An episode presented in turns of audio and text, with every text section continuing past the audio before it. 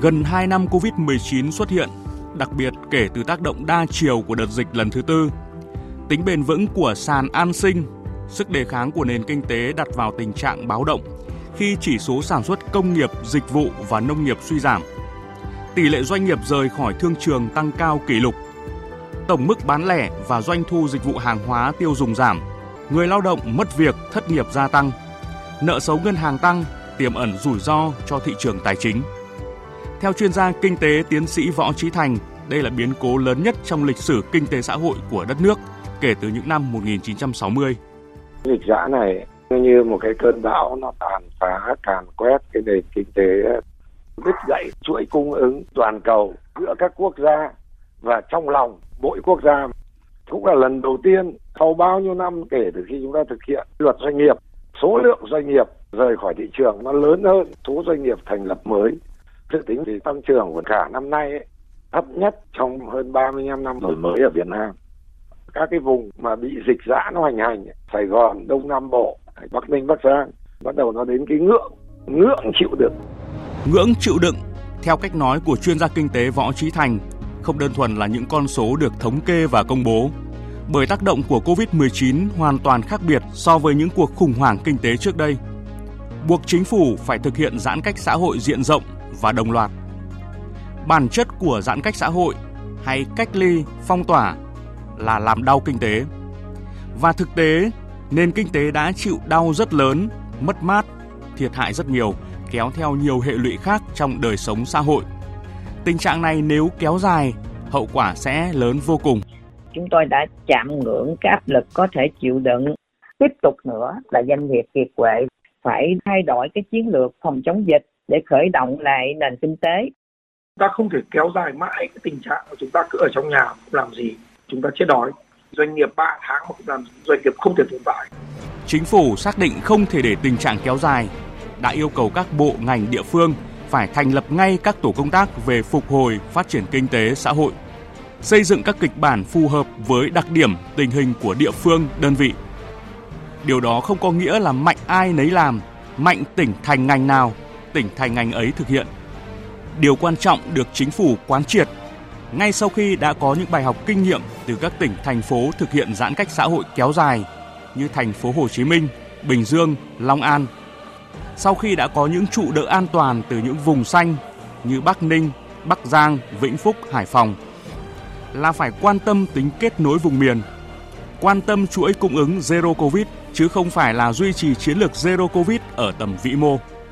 Thủ tướng Phạm Minh Chính chỉ đạo. Căn cứ vào tình hình cụ thể tại địa phương mở cửa theo cái hướng dẫn của bộ y tế mở ra những kiểm soát làm sao nó tốt để cho nhân dân được sản xuất nhân dân được đi lại. Một cái công thức đó là 5K cộng vaccine cộng thuốc công nghệ rồi ý thức của người dân. Nắm chắc những cái nền tảng này và vận dụng phù hợp với cái hoàn cảnh tránh cái ách tắc cục bộ cát cứ.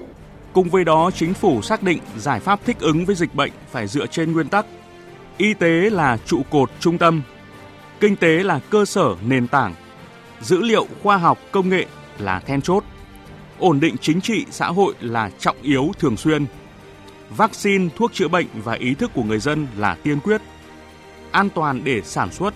sản xuất phải an toàn. Không chỉ là giảm đau kinh tế, nhiều doanh nhân, chuyên gia cũng coi đây là giải pháp giúp tăng sức đề kháng, sớm đưa kinh tế đất nước phục hồi trong bối cảnh chưa thể đoán định được điểm dừng của đại dịch. Ông Nguyễn Quang Huân, đại biểu Quốc hội khóa 15, Phó Chủ tịch Hội Doanh nhân Tư nhân Việt Nam khẳng định.